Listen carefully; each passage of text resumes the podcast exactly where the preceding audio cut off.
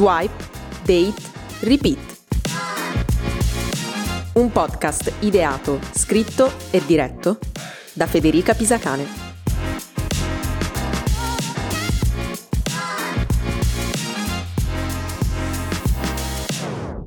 Bentornati con un nuovo episodio di Swipe, Date, Repeat, il podcast su Tinder e sul magico mondo del dating online. Il protagonista dell'episodio di oggi farà sembrare il ladro delle tabi dell'episodio precedente un vero e proprio dilettante, un non nulla, un ladruncolo, diciamo così, perché in effetti lo è.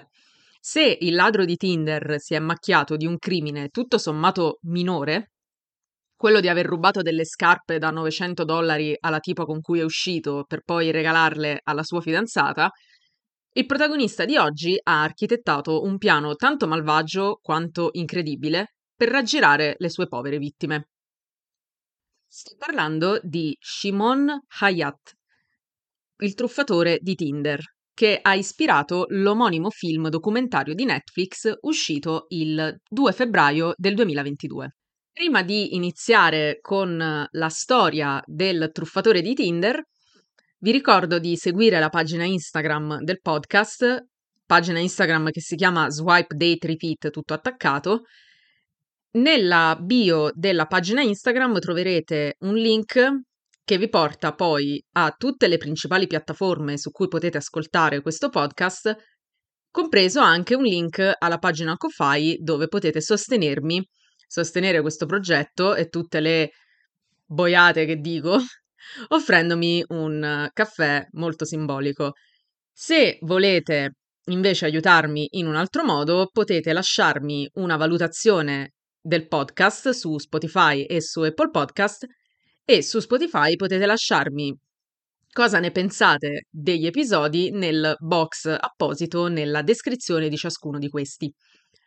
A cosa servono le recensioni e le valutazioni? Servono per diciamo, mostrare a Spotify e a Apple Podcast che questo podcast piace ai suoi ascoltatori, è un podcast figo e che merita di essere ascoltato da altre persone. Quindi mi aiutereste a crescere, diciamo così. Ce ne sono già alcune, sono molto contenta di questa cosa e sono contenta che questo podcast vi stia piacendo.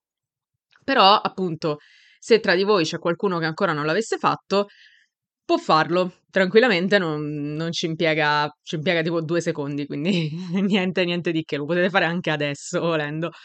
Allora, chi è Shimon Hayat? E cosa ha combinato per finire in un documentario Netflix con un titolo così esplicativo? Hayat è un uomo israeliano di 31 anni, noto per aver truffato numerose donne fingendo di essere ciò che non era. Faccio un piccolo disclaimer, in questa storia ci sono molti nomi e cognomi che non credo di pronunciare bene. Per la pronuncia mi sono affidata a Google Translate, che insomma. Quindi mi scuso in anticipo con chiunque parli ebraico, norvegese e danese perché potrei, ecco appunto, non pronunciare correttamente questi, questi nomi. Faccio del mio meglio. Allora, da ricominciamo. Eh, allora, riprendiamo da dove avevamo lasciato. Quello che ha fatto Hayat non è però semplice catfishing, cioè il mantenere un'identità falsa su internet allo scopo di raggirare altri utenti. Hayat si è finto un miliardario di nome Simon Leviev, figlio del magnate dei diamanti russo-israeliano Lev Leviev, e questa sovrapposizione tra la sua vera identità e quella falsa è stata talmente profonda che Hayat si è addirittura spinto a cambiare legalmente il proprio cognome. Il principe dei diamanti, così come si autodefiniva, ha bazzicato su Tinder per parecchio tempo mostrando un profilo direi quasi perfetto. Foto curatissime, bei vestiti, jet privati, yacht, hotel a 5 stelle, in sostanza lusso, bellezza, soldi e potere soprattutto tanti tanti soldi. Uno così è più unico che raro su Tinder, talmente unico e talmente raro da essere quasi sospetto. Che ci fa uno così ricco, affascinante e potente su Tinder? La tentazione di fare match però è troppo forte perché magari si finisce prima o poi su quel jet privato o in quel ristorante super cool. Alla fine i soldi attirano sempre.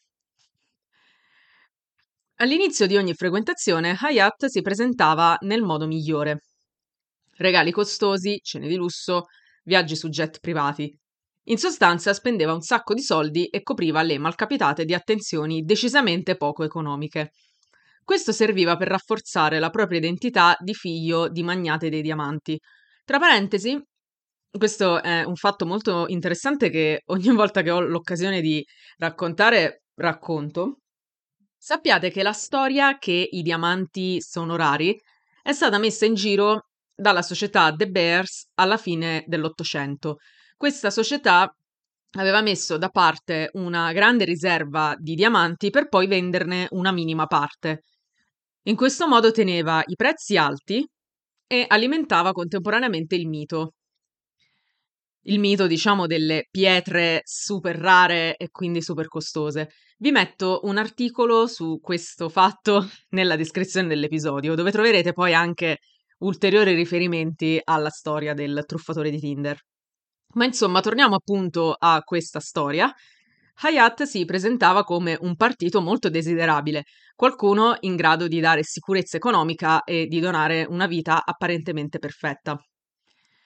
Se solo non ci fosse stata questa costante minaccia dei suoi nemici.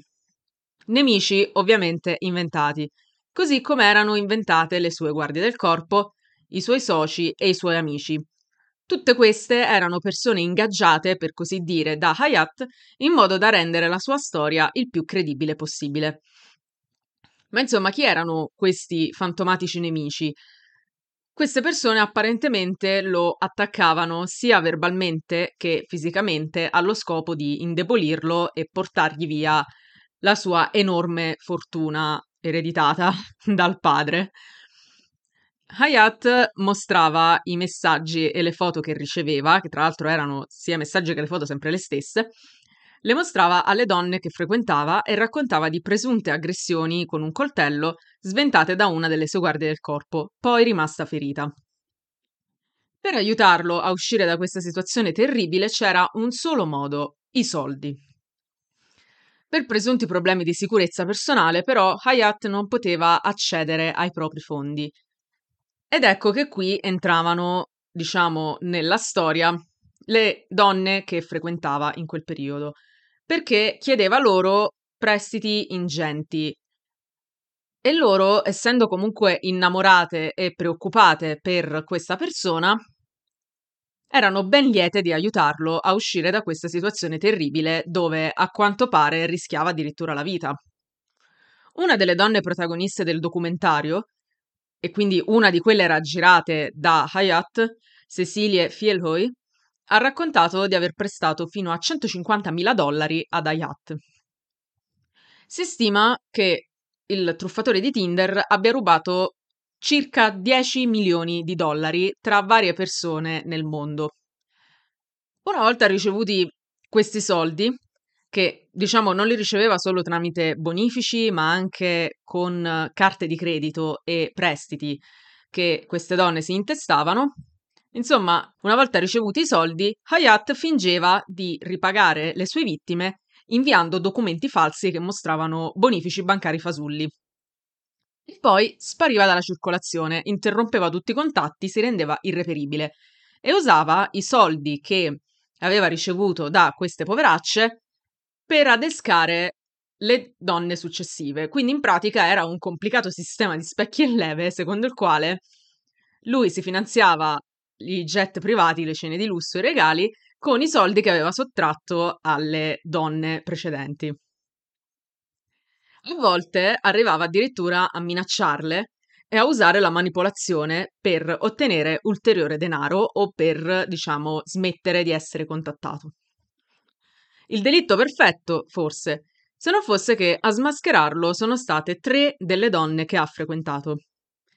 Eileen Charlotte, un'altra protagonista del documentario, frequentava Hayat da 14 mesi, quando ha scoperto un articolo intitolato The Tinder Swindler, nel quale Fielhoy e Parnilla Sioholm un'altra vittima del truffatore, raccontano la loro esperienza e come sono state imbrogliate dallo stesso uomo. Charlotte ha dunque realizzato di essere un'altra vittima e decide poi di vendicarsi. La prima cosa che fa è ovviamente contattare le autorità e insomma incastrarlo. Però questa volta è Hayat a essere manipolato, perché Charlotte riesce a convincerlo di essere dalla sua parte e si fa consegnare la sua collezione di vestiti firmati in modo da venderla e ricavare i soldi necessari per tirarlo fuori dai guai. In realtà Charlotte venderà sì quei vestiti, ma il ricavo della vendita finirà dritta dritta nelle sue tasche come parziale risarcimento. In seguito poi contatta le altre due donne per organizzare, diciamo così, la vendetta suprema, ovvero il documentario su Netflix. In questo modo, infatti, tutti noi siamo venuti a conoscenza di cosa è successo e della loro storia e sapranno veramente chi è Hayat. Ma che fine ha fatto lui? Già nel 2011 Hayat era stato accusato di furto, falsificazione e frode. Nel 2015 aveva scontato due anni di carcere in Finlandia per aver truffato alcune donne.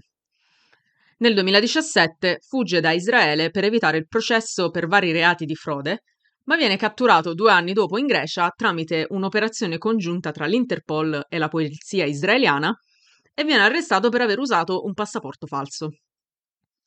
Nel maggio di quell'anno si era dichiarato innocente e anzi aveva affermato che le accuse contro di lui riguardavano semplicemente un prestito tra amici. Niente di che, ecco, secondo lui. Addirittura riteneva di essere la vera vittima della situazione. Infatti ha accusato le donne che ha frequentato di aver approfittato dei suoi soldi e di avergli portato via tutto. Mi hanno usato per la mia vita, hanno ricevuto regali costosi e tutto il resto scrive in un messaggio a Nightline della ABC. Quando ho chiesto aiuto hanno accettato di aiutarmi e sanno che ho dei problemi. Non sono scappato da nessuno, sono tutte fake news e bugie. Nel dicembre 2019 Hayat è stato condannato a 15 mesi di carcere e al pagamento di 43.289 dollari a titolo di risarcimento. Il problema è che ha scontato solo 5 mesi di carcere a quanto pare per un indulto pensato per ridurre la popolazione carceraria. E una volta uscito è ritornato attivo su Tinder, come affermato dall'epilogo del documentario. Dopo l'uscita di questo, tuttavia, Tinder ha bannato per sempre Hayat dall'app e la società madre di Tinder, cioè Match Group, ha fatto lo stesso dalle sue altre app di appuntamenti. Nonostante ci sia qualcuno che abbia tentato di trarre un insegnamento morale sul capitalismo, sul valore dei soldi da questa storia, io non farò giudizi. L'unica cosa che mi sento di dire è che mi dispiace per le vittime di questo tizio, perché capisco quanto possa essere difficile accorgersi di essere manipolate. Anzi, credo che fossi stata nei loro panni, anche io avrei messo su un documentario per far conoscere questa vicenda a quante più persone possibili. Forse potrebbe essere un avvertimento, forse è solo un desiderio di vendetta. Non, non, lo sapremo mai. L'unica cosa che sappiamo è che Hayat ha trovato il modo di monetizzare, si fa per dire, pure su questo. A fine febbraio 2022, infatti, il truffatore di Tinder ha lanciato una collezione di merchandise e NFT con frasi tratte dal documentario. Le t-shirt hanno frasi tipo When your enemies are after you and you need 20k, cioè quando hai nemici alle calcagna e ti servono 20.000 dollari, oppure If she really loves you, she'll take a 20.000 dollars loan for you. Ovvero, se ti ama davvero, prende in prestito 20.000 dollari per te. Insomma, non si può dire che non sia un imprenditore di se stesso e che comunque abbia, diciamo, una certa predisposizione al business e al marketing. Però, appunto, quest'uomo adesso è completamente a piede libero, ovvero ha scontato questi cinque mesi di carcere, fine, non, non ne sta scontando altri. Ovviamente questo non è, diciamo, argomento di questo podcast, ciò che mi interessava soprattutto di questa storia era proprio come queste donne sono state manipolate e come lui poi se ne sia approfittato, perché diciamo che le sue vittime hanno affermato che si sentivano come dire, potenti, considerate, cool a stare con una persona del genere, perché credevano che le altre persone avrebbero detto guarda che bella vita che sta facendo, guarda con chi sta uscendo, beata lei, anche io vorrei essere come lei. Alla fine si tratta sempre di, diciamo, uno spirito di emulazione nei confronti della popolazione più ricca. Sembra che io stia tentando di trarre un insegnamento morale, ma appunto ho letto un articolo che lo faceva e francamente aveva poco senso. Però, ecco, mi sembra appunto una storia, non voglio dire interessante, però un po' particolare, perché comunque racconta di un sistema, proprio di un raggiro puntigliosamente organizzato che ha usato Tinder come base di operazione.